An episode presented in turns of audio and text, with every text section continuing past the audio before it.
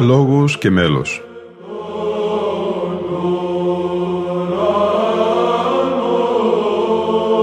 Προσεγγίσεις στη μυσταγωγία της ψαλτικής τέχνης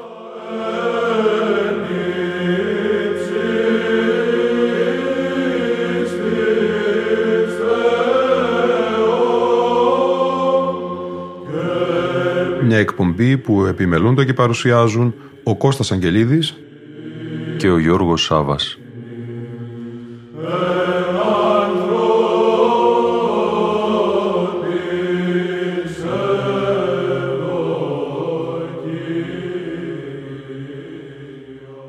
Αγαπητοί φίλοι ακροατές και φίλες ακροάτριες, ένα κείμενο του Μάρκελου Πιράρ με τον τίτλο «Έτσι ψάλανε οι παππούδες» θα μας οδηγήσει και πάλι στο περιβόλι της Παναγίας, το Αγιώνυμο Όρος. Δημοσιευμένος στη Σύναξη την άνοιξη του 1986, μας παραδίδει στοιχεία της αγιορητικής προσέγγισης της ψαλτικής παραδόσεως. Στον ιερομόναχο Γαβριήλ με βαθύτατη ευγνωμοσύνη, όπως χαρακτηριστικά σημειώνει.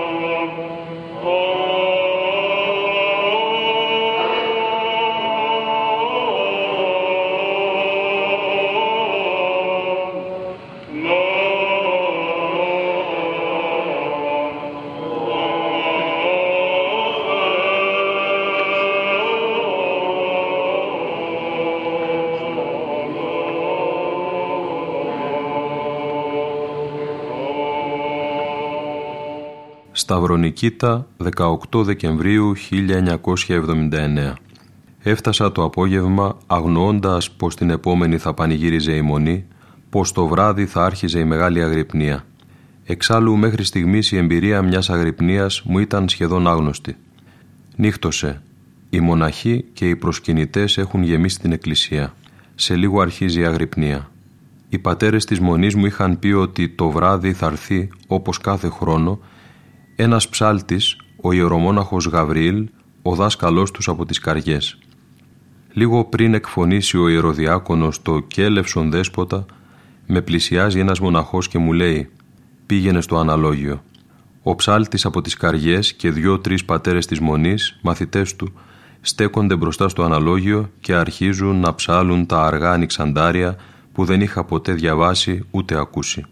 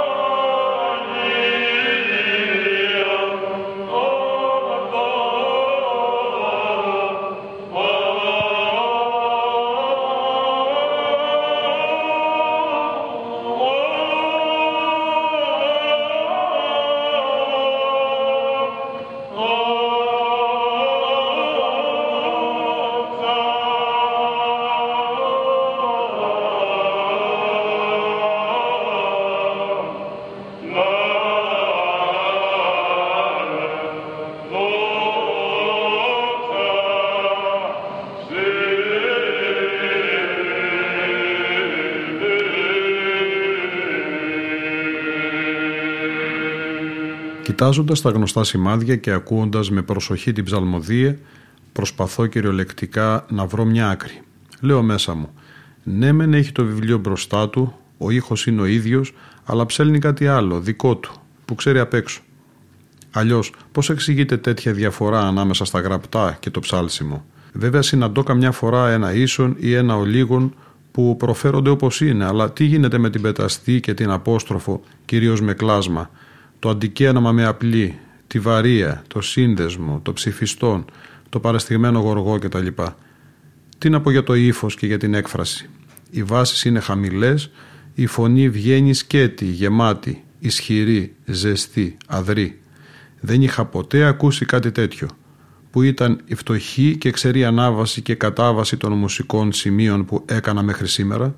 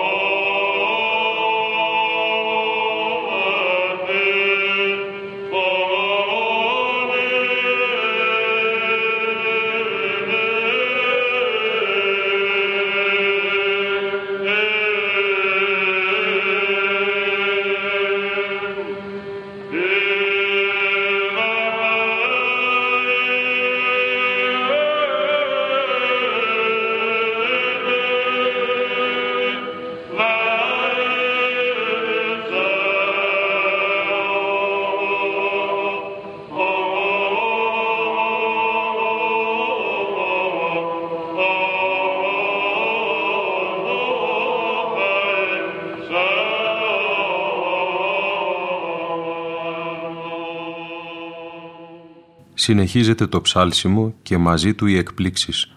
Το αργό και κραγάριο του Ιακώβου, τα αργά στη χειρά, τα δοξαστικά του Πέτρου Φιλανθίδου, το Θεοτό και Παρθένε του Πέτρου Μπερεκέτη, το τριαδικό μάθημα. Σιγά σιγά διαμορφώνεται στο νου μου η πεποίθηση πως ανάμεσα στα σημάδια και τις φωνές υπάρχει μια λογική σχέση, πως το κάτι άλλο δικό του που ξέρει απ' έξω δεν είναι τελικά δικό του. Δεν είναι αυτοσχεδιασμός, αφού τα ίδια σημεία και οι ίδιες θέσεις ψέλνονται πάντοτε με τον ίδιο τρόπο. Σχηματίζεται λοιπόν η έντονη υπεποίθηση, με ανέκφραστη χαρά, πως αυτή τη νύχτα δεν ανακάλυψα μόνο την αγρυπνία και τη χάρη της υπερβάσεως της κούρασης και του ύπνου, τα αργά ψαλσίματα που περιορίζονταν για μένα μέχρι σήμερα στα χερουβικά και κοινωνικά, αυτό το ύφος το αδρό. Ανακάλυψα αυτό που ονομάζουν οι μαΐστορες της ψαλτικής στο Άγιον Όρος την εκτέλεση, χωρίς την οποία υπάρχει μόνο μετροφωνία.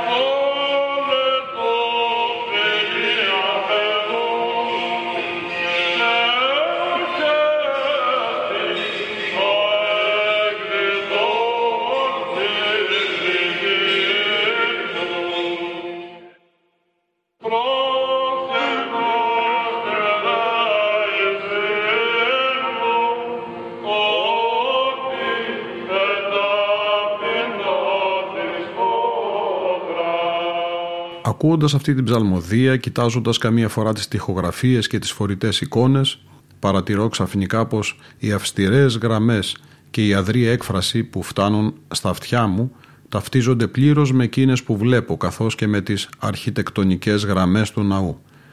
Οι φωνές και τα χρώματα βρίσκουν εκείνη τη στιγμή την ενότητά τους. Η μετροφωνία ταιριάζει με το σχέδιο, η εκτέλεση με τα χρώματα και επειδή ταυτίζονται οι γραμμές της ψαλμοδίας με εκείνες της αγιογραφίας, η ίδια αναλογία υπάρχει ανάμεσα σε αυτές τις δύο λειτουργικές τέχνες από τη μια μεριά και τη θεολογία που εκφράζουν από την άλλη μεριά.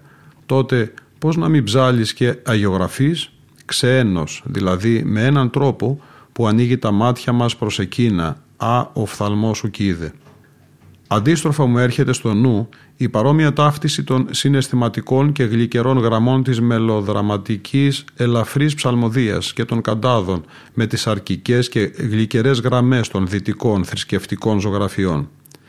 Μήπως δεν ταιριάζουν τα απότομα σβησίματα και οι αυξομοιώσεις της φωνητικής εντάσεως που εφαρμόζουν την αντίθεση του αργού και χαμηλού εναλλασσόμενου με το γοργό και δυνατό με τα δυτικά φωτοσκιακά εφέ και τις θεατρικές φωτοσκιάσεις και τους παροδικούς εντυπωσιασμούς με την αναπαράσταση φυσικής μέρας και νύχτας, καθώς και με το ευσεβές ποιηματάκι, όπου δηλώνεται πως όλα, μαζί με το Χριστό, είναι μέλι και γάλα.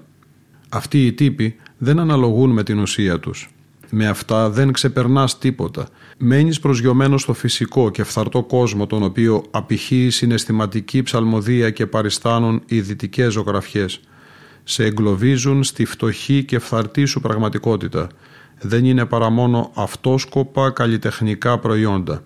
Μεταβάλλουν την εκκλησία σε λυρική σκηνή και πινακοθήκη. Δεν σε μεταφέρουν σε άλλο τόπο, στον τόπο. Δεν σε κινούν, απλώς σε συγκινούν. Η πιο συχνή περίπτωση όμως είναι σήμερα η εξής. Στις περισσότερες ελληνικές εκκλησίες βλέπεις παραδοσιακές τοιχογραφίες και εικόνες ενώ ακούγεται η συναισθηματική ψαλμοδία ή καντάδα. Σε αυτή την περίπτωση δεν υπάρχει μόνο διχασμός ανάμεσα στον τύπο και την ουσία αλλά ανάμεσα στις ίδιες τις εκφράσεις. Οι φωνητικές γραμμές δεν ταυτίζονται με εκείνες που βλέπεις ούτε με τα λόγια που θεωρούνται απλώς αφορμή ή στήριγμα. Άλλο βλέπεις και άλλο ακούς. Η ίδια εκφραστική ενότητα είναι σπασμένη. Πώς να μην οδηγεί μια τέτοια κατάσταση στη σχιζοφρένεια;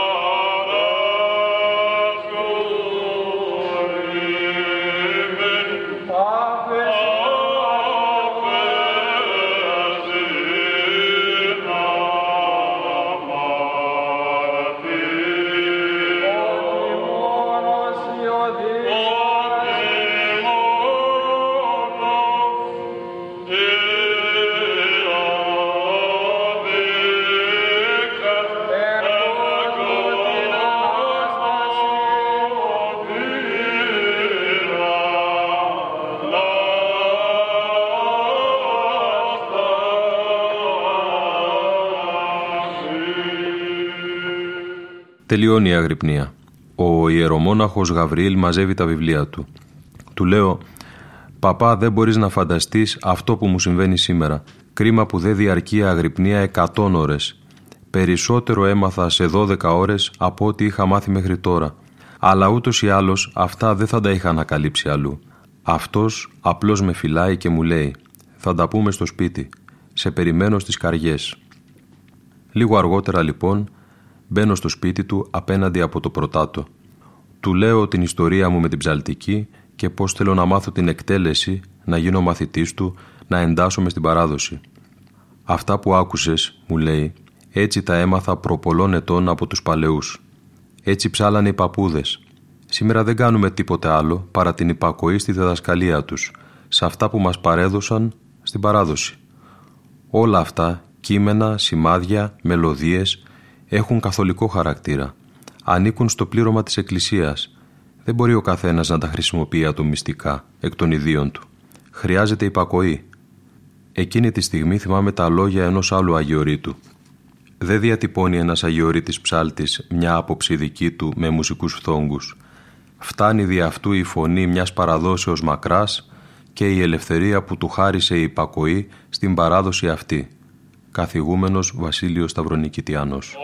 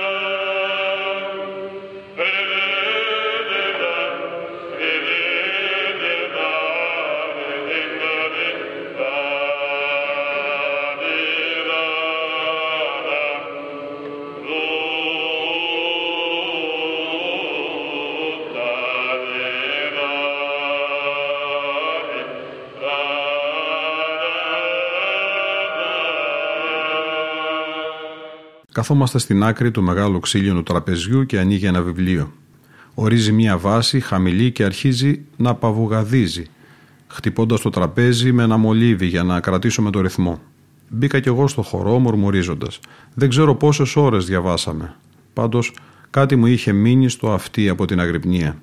Ο ιερομόναχος Γαβρίλ δεν προσπαθεί να διατυπώσει θεωρίες, να μετατρέψει την εκτέλεση σε έννοιες, δεν διδάσκει αφαιρετικά ψέλνει τα κείμενα προσελκύοντας με το χέρι την προσοχή μου στα σημάδια που απαιτούν κάτι άλλο.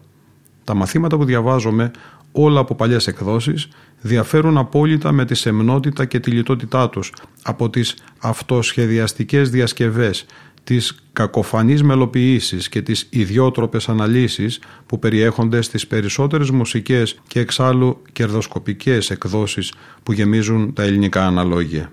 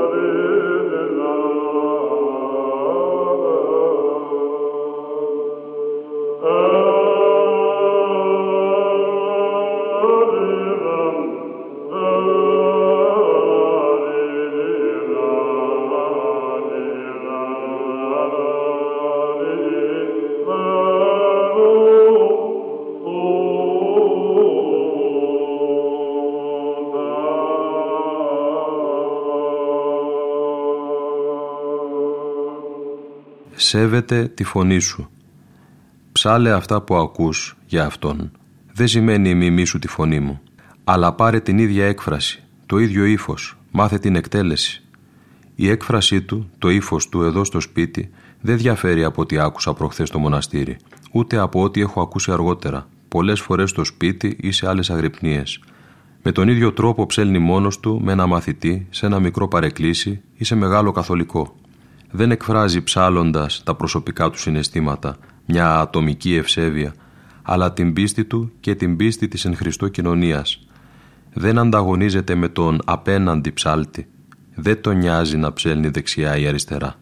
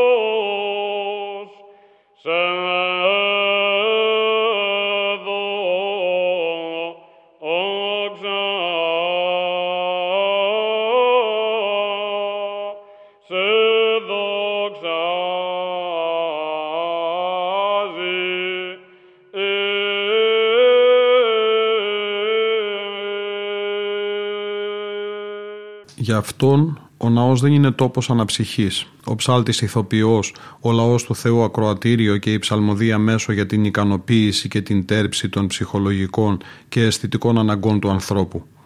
Δεν είναι κανταδόρος που χρησιμοποιεί τη φωνή του για επίδειξη της καλλιτεχνικής του δεξιότητος.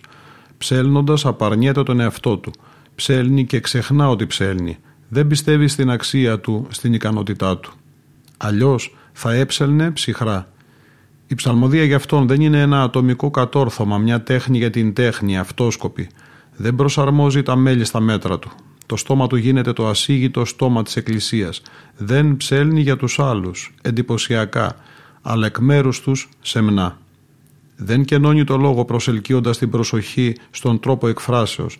Ψέλνοντας ξέρει ότι δεν ψέλνει αυτός μόνο ή οι συμψάλτες του. Ψέλνουν μαζί του και οι Άγιοι, που δεν μιλούν και είναι παρόντες μαζί μας και πώς μπορούν τα αυστηρά εικονιζόμενα πρόσωπα να συμψάλουν συναισθηματικά. Η ψαλμοδία των Αγίων των εικόνων ανεβαίνει στον ουρανό σαν ισχυρό λιβάνι. Δεν μυρίζει κολόνια. Κάνοντας υπακοή στην παράδοση βρίσκει την αληθινή ελευθερία του.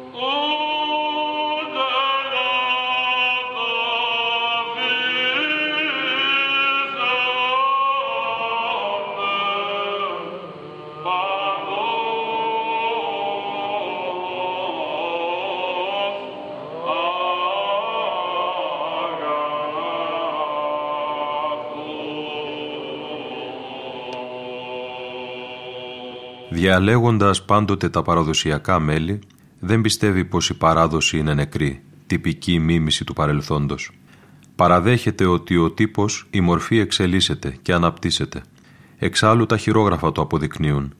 Η μορφή χωρίς να είναι ίδια ανά τις εποχές, μένει όμως η αυτή πάντοτε ανάλογη με τη λατρεία. Και είναι η λατρεία σαν ουσία που καθορίζει και επιβάλλει τις μορφές και τους τύπους που την εκφράζουν και συνοδεύουν, όχι η αρχοντοχωριάτικη φροντίδα των εγωιστών παραφθορέων της παραδόσεως. Όπως λέει ο μέγας δάσκαλος της αγιογραφίας Λεωνίδους Πένσκι, η αληθινή πιστότητα δεν είναι επανάληψη, αλλά αποκάλυψη καινή, σύγχρονη της εσωτερικής ζωής της Εκκλησίας. Μια λειτουργική τέχνη είναι σύγχρονα δυναμική και σταθερή. Δυναμική γιατί οι μορφές της προέρχονται από μια ζωντανή εμπειρία και δεν μπορεί να μην ποικίλουν και να αλλάζουν με τον χρόνο και σταθερή όπως είναι σταθερή στην ουσία της η ίδια η πνευματική εμπειρία. Οι ψευδοαριστοκράτες, οι δυτικοθρεμένοι, οι αισθητικοί άνθρωποι, οι ευσεβιστές, όλοι οι θύματα της μόδας και της ξενομανίας βρίσκουν μια τέτοια ψαλμόδια άγρια, αυστηρή, φτωχή, παραμορφωμένη. Την ίδια γνώμη εκφράζουν για τις παραδοσιακές εικόνες – Μόνο μια πνευματική παχύτητα, δηλαδή τελικά μια ελιστική νοοτροπία, εξηγεί την προτίμηση του πάχους των δυτικών θρησκευτικών τεχνών. Μια βαθιά σχέση ενώνει τη συναισθηματική ψαλμοδία, την πολυφωνία, τις αρκικές ζωγραφιές, το μπαρόκ και το αρμόνιο. Εξάλλου πρόκειται για γεννήματα της παρακμής του δυτικού πολιτισμού, παρακμή που προκλήθηκε από τις ανθρωποκεντρικές τάσεις της δια της αιρέσεως αρρωστημένης δυτικής χριστιανοσύνης. Η δυτική θρησκευτική τέχνη δεν υπερβαίνει τον άνθρωπο. Δεν φεύγεις από το «Ο Θεός μου εις τι εγκατέλειπές με». Δεν φτάνεις στο «Χριστός ανέστη εκ νεκρών».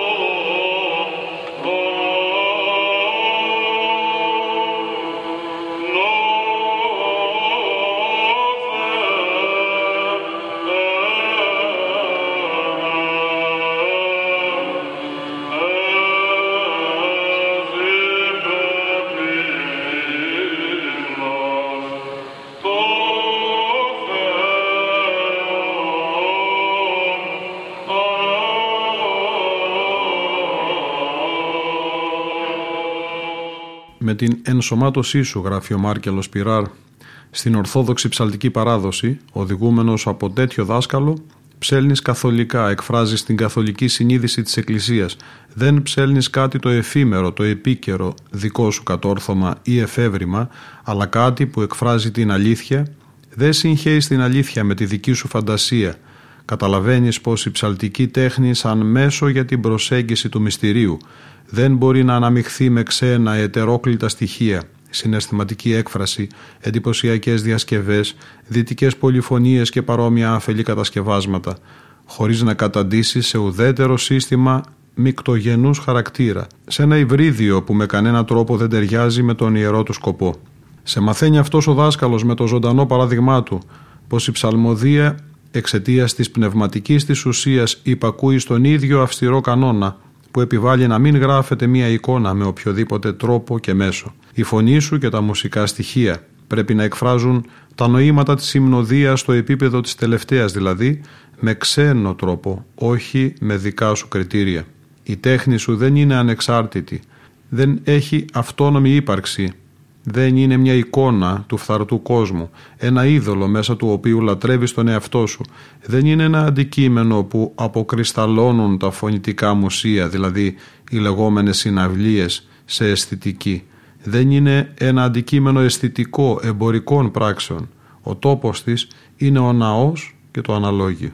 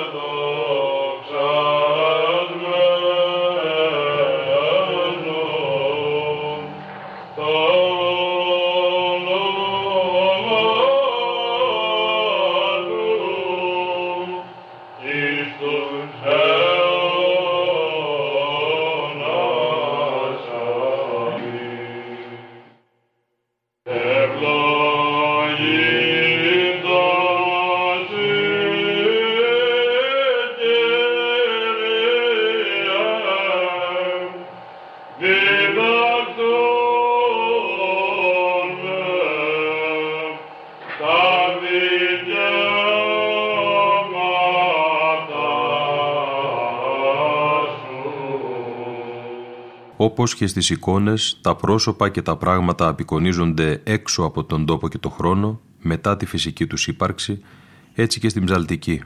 Δεν μπορείς να ψάλεις χωρίς να κάνεις υπακοή στον άγραφο κανόνα που επιβάλλει το ψάλιν ξένος. ψέλνοντας αυστηρά, ξένα, τις σεμνές γραμμές των κλασικών μελωδιών, που δεν σε νοιάζει αν τα μέλη αυτά είναι ανώνυμα ή όχι, ή γράφοντας μια παραδοσιακή εικόνα, δεν οπισθοδρομείς και υψέλνονται συναισθηματικά δικές τους ή του τάδε πρόχειρες διασκευές και οι ζωγραφίζοντες αρκικά δεν είναι προοδευτικοί. Η παραδοσιακή λειτουργική τέχνη είναι υπερχρόνια. Δεν χρειάζεται εξυγχρονισμό. Έχει άλλη διάσταση, μια διάσταση πνευματική, που προέρχεται από την εσχατολογική προοπτική της παραδόσεως, χωρίς την οποία όλα γίνονται είδωλα και ιδεολογίες. Ψέλνοντας αυστηρά, διαλύεσαι εσύ. Τραγουδώντας κανταδορικά, διαλύονται τα νοήματα. Ψέλνοντας αυστηρά προσπαθείς να εκπέμπεις με φόβο την αγγελική δοξολογία, ξεύροντας πως βρέθηκες πολλάκι στην υμνοδία εκτελών, την αμαρτία εκπληρών, τη μεν γλώτη άσματα φθεγκόμενος, τη δε ψυχή άτοπα λογιζόμενος. Θεατρινίζοντας, εισάγεις εις την δοξολογίαν, ήθη χορευτών, ανακοινών τας χείρας, κροτών τους πόδας, κινούμενος διόλου του σώματος, ο νους σου ελοφόθη υπό της θεατρικής σκηνής και πάντου εκεί γενόμενον μεταφέρεις στην Εκκλησία κατά τον Ιερό Χρυσόστομο. Την αγιορείτικη ψαλτική παράδοση προσεγγίσαμε σήμερα με το κείμενο του Μάρκελου Πυράρ «Έτσι ψάλανε οι παππούδες», όπως αυτό έχει δημοσιευθεί στη σύναξη του 1986. Ακούσαμε ηχογραφήσεις του ιερομονάχου Γαβρίλ Μακαβού από παλαιές ζωντανές ηχογραφήσεις ακολουθιών από το περιβόλι της Παναγίας του Άγιο Όρος. Ήταν η εκπομπή Λόγος και Μέλος που επιμελούνται και παρουσιάζουν ο Κώστας Αγγελίδης και ο Γιώργος Σάβας. Στον ήχο ήταν σήμερα μαζί μας η Λίνα Φονταρά.